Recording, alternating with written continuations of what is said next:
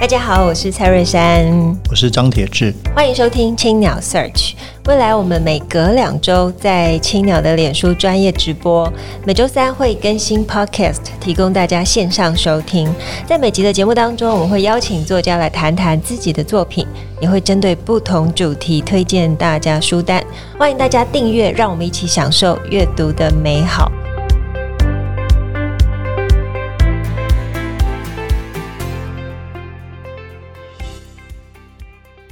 各位听众朋友，大家好，我是蔡瑞山，我是张铁志，欢迎收听青鸟 Search。今天我们邀请到我们的好朋友玉成来跟我们聊聊金盛宇。当然，最重要的就是他也出了，应该说再出版《台湾茶你好》的书。我们欢迎玉成。哎，各位观众朋友，大家好，我是金盛宇创办人玉成。主要是今天玉成来，金盛宇是金盛宇的创办人，也是。这本新书啊，其实是新增版的书，《台湾茶你好》的作者，所以今天来聊聊书与茶。那今天比较特别，是我们第一次在现场有泡茶的仪式。好香哦！听听 Podcast 的朋友就看不到，那直播的朋友可以看得到，但是喝不到。但没关系，你可以在金盛宇的门市跟青鸟书店门市都可以喝到金盛宇的好茶。来，这个书为什么会重出？重出是因为这本书是二零一三，你可以边泡茶边讲话。可以可以可以，二零一三年出版的嘛，嗯、然后。其实那时候卖的不错，因为是我第一本书。其实一两年时间卖了超过五千本。哇哇，厉害哦！对对对，我我自己也吓到。打败珊珊的第一本书，出版社也很意外。那那个时候可能就是因为台湾风正行嘛，不管中国或日本，然后他们来到台湾看到台湾茶你好，了就对。但是呢，因为后来种种原因，就是呃呃，原来的编辑也离开了。然后你知道，一本书如果在编辑离开之后，它常常就会成为孤儿。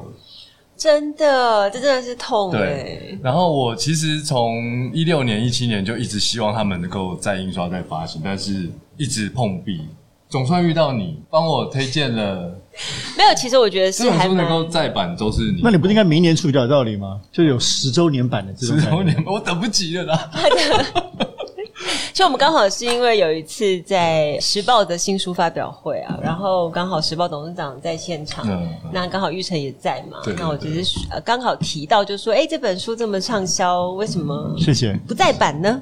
啊，加上其实这本书各家青鸟本来也就都有进。啊，真的吗？真的真的真的，而我同事本来就很喜欢，尤其是讲台湾的茶，主要的是他的这本书的开场的内容就是讲玉成遇到茶的经过，那你可以从里面发。发现他其实你完全就是一个执着于对茶的热爱而开启了这个事业，是是是，而且这个热爱好像至今都没有停歇，对对对，十多年没有停歇，应该是有没有到十三年了？十三年，应该说我开始喝茶是大学二年级，那距今也超过二十年。但我做金盛宇是今年应该是第十三、十四个年头，因为我们是二零零九年开始，好好喝哦。对，然后常常有人会问我说，比如说遇到大学同学嘛，知道我在创业，他就问我说。你的热情熄灭了吗？对啊，哎、欸，我也很好奇，你怎么有办法大学就决定了志向，到现在你都没有改变过吗？我跟你说，其实一定是很喜欢茶，但是事业的经营总是有很多风风雨雨。但是我必须要说，我常常让自己找回年轻时候的那个初心，是用摇滚乐。是哦，真的，我每次只要听摇滚乐，听我高中开始听的，我就想到那时候。我那时候可以为了一件事情就不顾一切的喜欢，为什么我现在要因为现实的零零总总觉得啊好累，我要放弃？我真的都是这样的。那你知道最近有一本新书叫做《未来》，未来还没被书。对。对对。哎、欸，其实我我觉得蛮有趣的。我们三个人都算是对某一个某一种行业有一种执念，执着，有一种执着。但我没有你那么久啊，对，超过二十年。铁哥是会啦，你一定会有一天十十五年、二十年的。铁哥也是摇滚摇滚的书十八年吗？啊，没有没有，三十五年。哦，三十五年。如果要从有兴趣开始，都要从十五岁开始啊。十五岁开始，对啊，对啊。跟我们来介绍一下这本书，因为毕竟它是你第一本书。好，那你大概花了多少时间写，以及呃，就是你的心路历程？这本书写蛮快的，其实，因为应该说二零一三年那时候，京盛宇也算刚刚起步。刚刚起步的意思就是说，业务没有很繁忙。所以我就真的每天写一篇，然后一个半月就写完，总共三十六篇啊。我中间还要放自己那个六日不写，最后一个半月就写完了。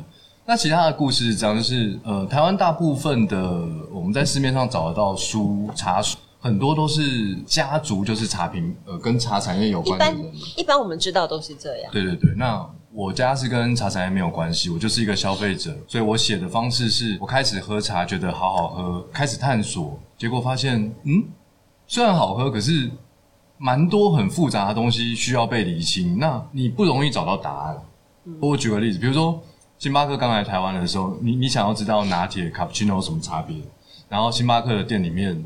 就会印很多 DM 嘛，你看了就知道了，对不对？嗯、好，那我们想要去理解什么是乌龙茶，你去翻 A 书、B 书、C 书，诶，它的说法其实略有差异。那我想说奇怪，一样的乌龙茶为什么略有差异？那是进入门槛就存在，对。然后我继续喝喝喝，我发现它不只是名词解释或者是知识上面无法统一，喝茶的方法也不是很符合现代人的生活。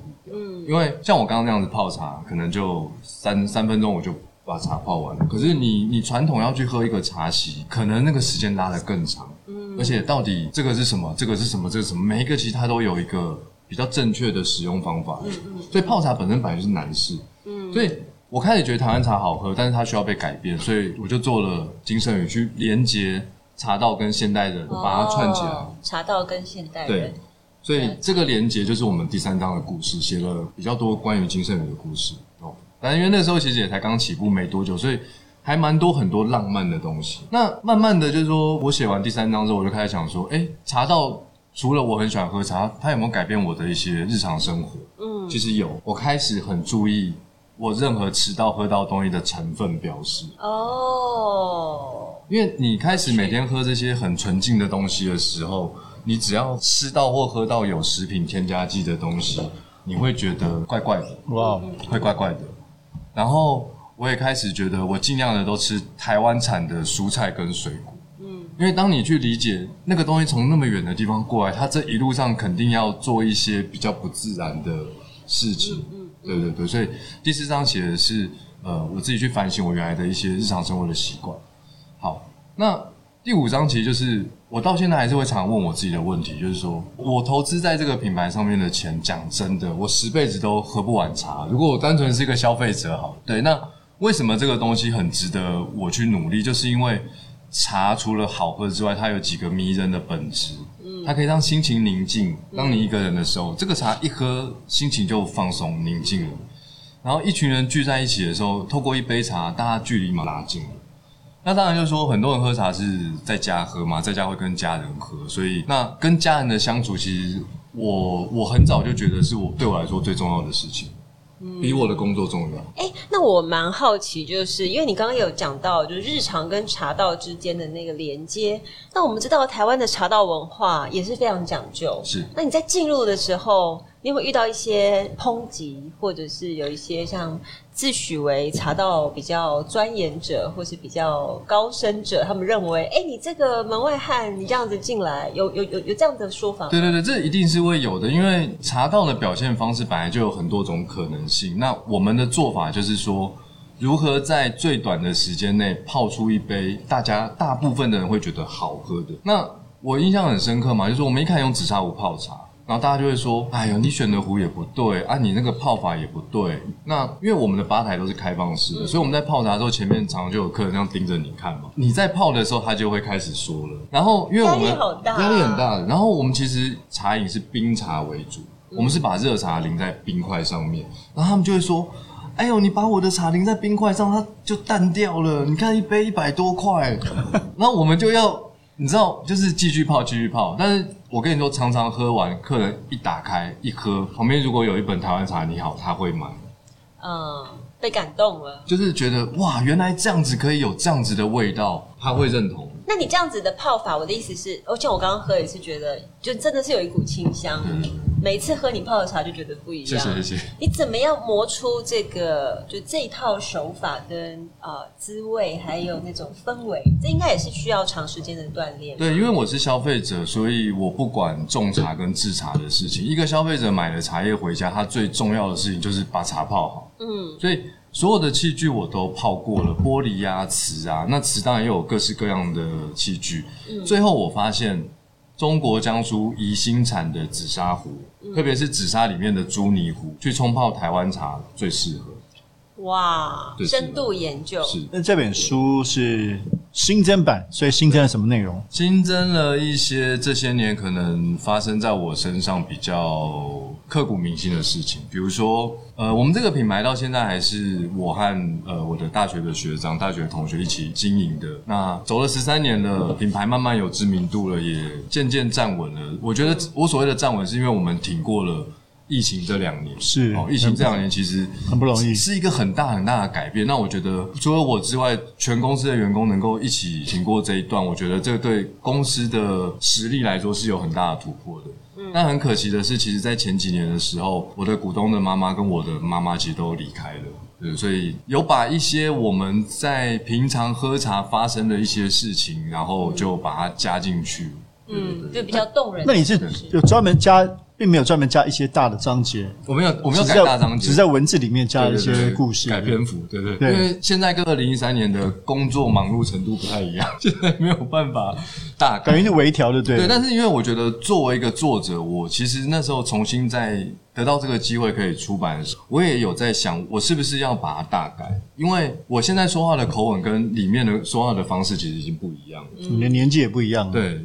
但是最后，我觉得我自己看完这本书之后，我觉得那个年轻人其实好浪漫，我应该要让他留在这个世界上。嗯，顺便提醒我，永远要至少要有那一点的浪漫。当初就有点大言不惭，我要做茶星巴克，对不对？你走了十三年，你就知道，不要说台湾有五百家星巴克，不要说五百家，你开个五十家，你怎么开？这是一个很大很大的门槛的，很大很大的。哎，你有想过开手摇茶店吗？街边店？有，这些年其实很多人一直跟我说。你就去做一个相对来说，呃，市场上比较发展成熟的模式。但我自己就觉得说，我当初做这件事的起心动念，就是因为我觉得台湾没有一个以纯茶为主角的地方。嗯，那我希望可以一直是保持这个纯茶的状态，就是让它成为主角。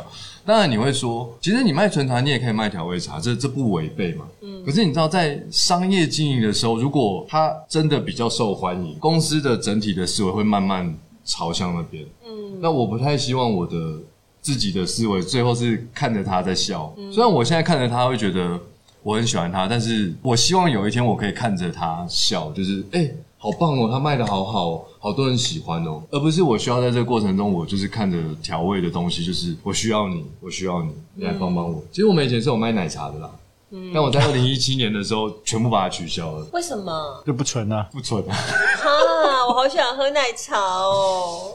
对，但我但我这但是这两年我们其实因为有跟青鸟在基隆那边合作太平青鸟，然后呃我们在那一个共用的吧台其实有咖啡跟茶，然后我自己也在反思说，我自己本来就是纯茶跟咖啡就是会喝的人，为什么我未来不能做一个这个空间里面？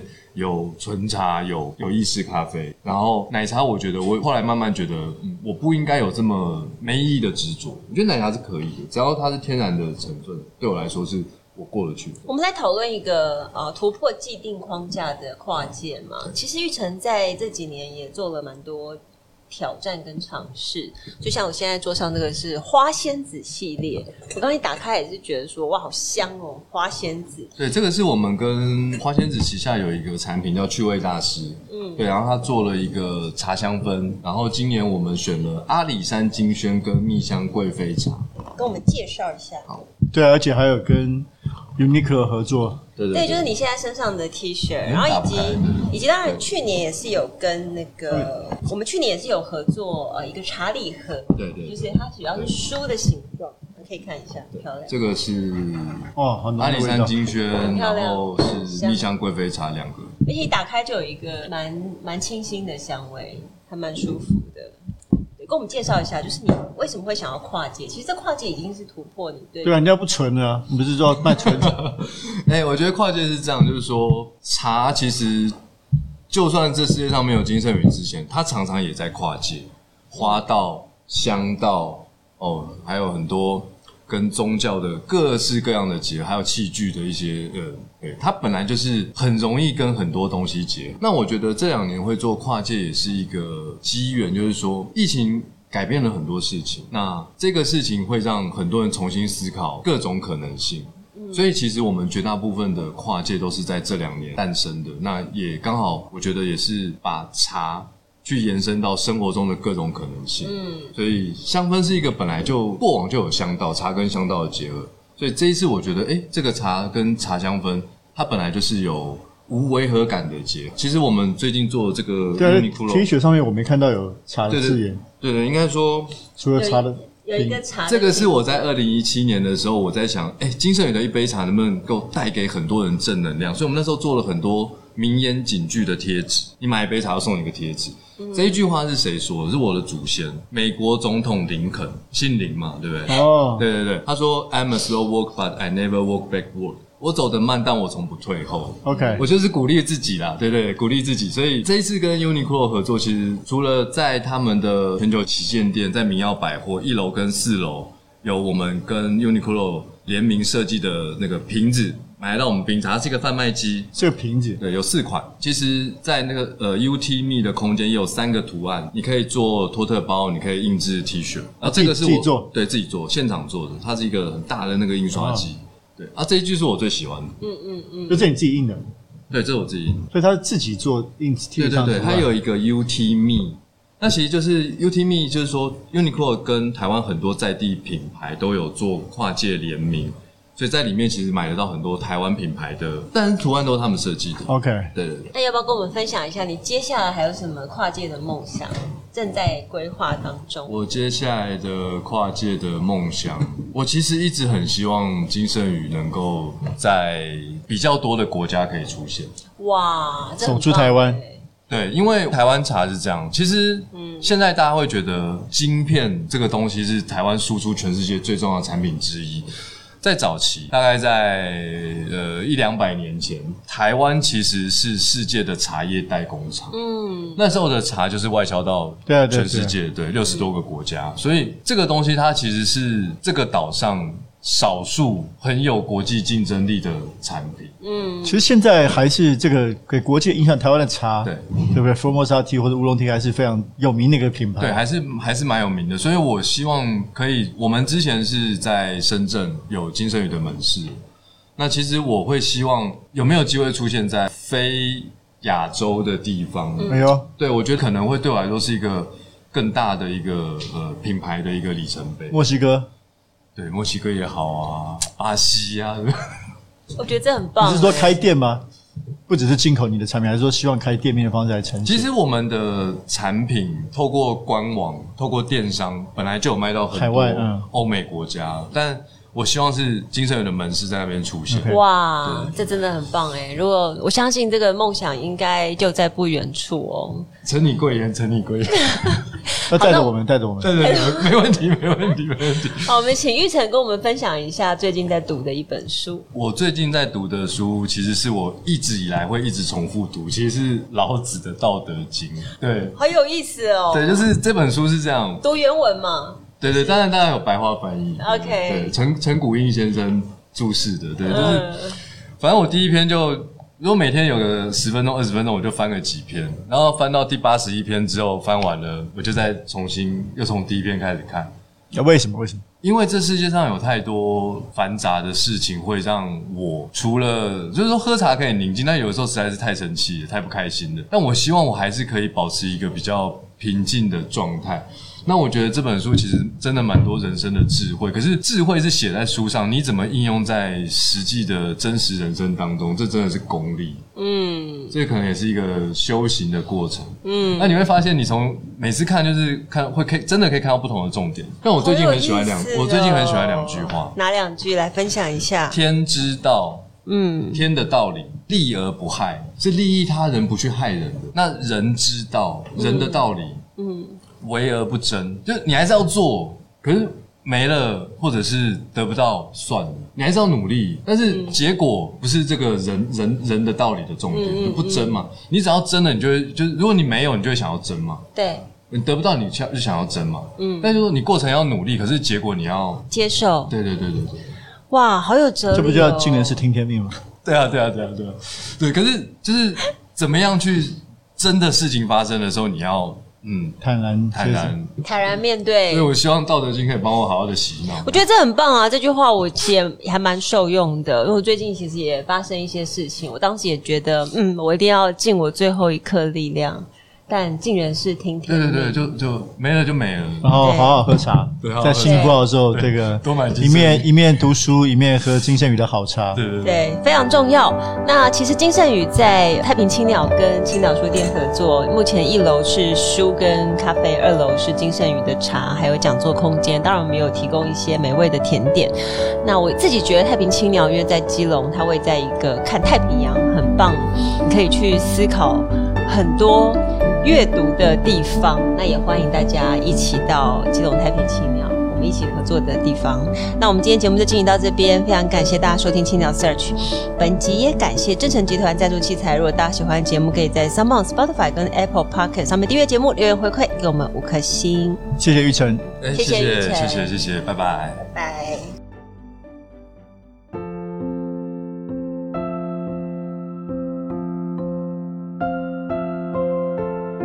青鸟为你朗读，各位青鸟 Search 的听众朋友，大家好，我是林玉成。这次青鸟为你朗读，我将朗读《台湾茶你好》新增版《茶的永恒进化》的五之五，疗愈身心，传递祝福这一章的书中段落。所谓的台湾茶美好，就是宁静、亲切、相聚，宁静。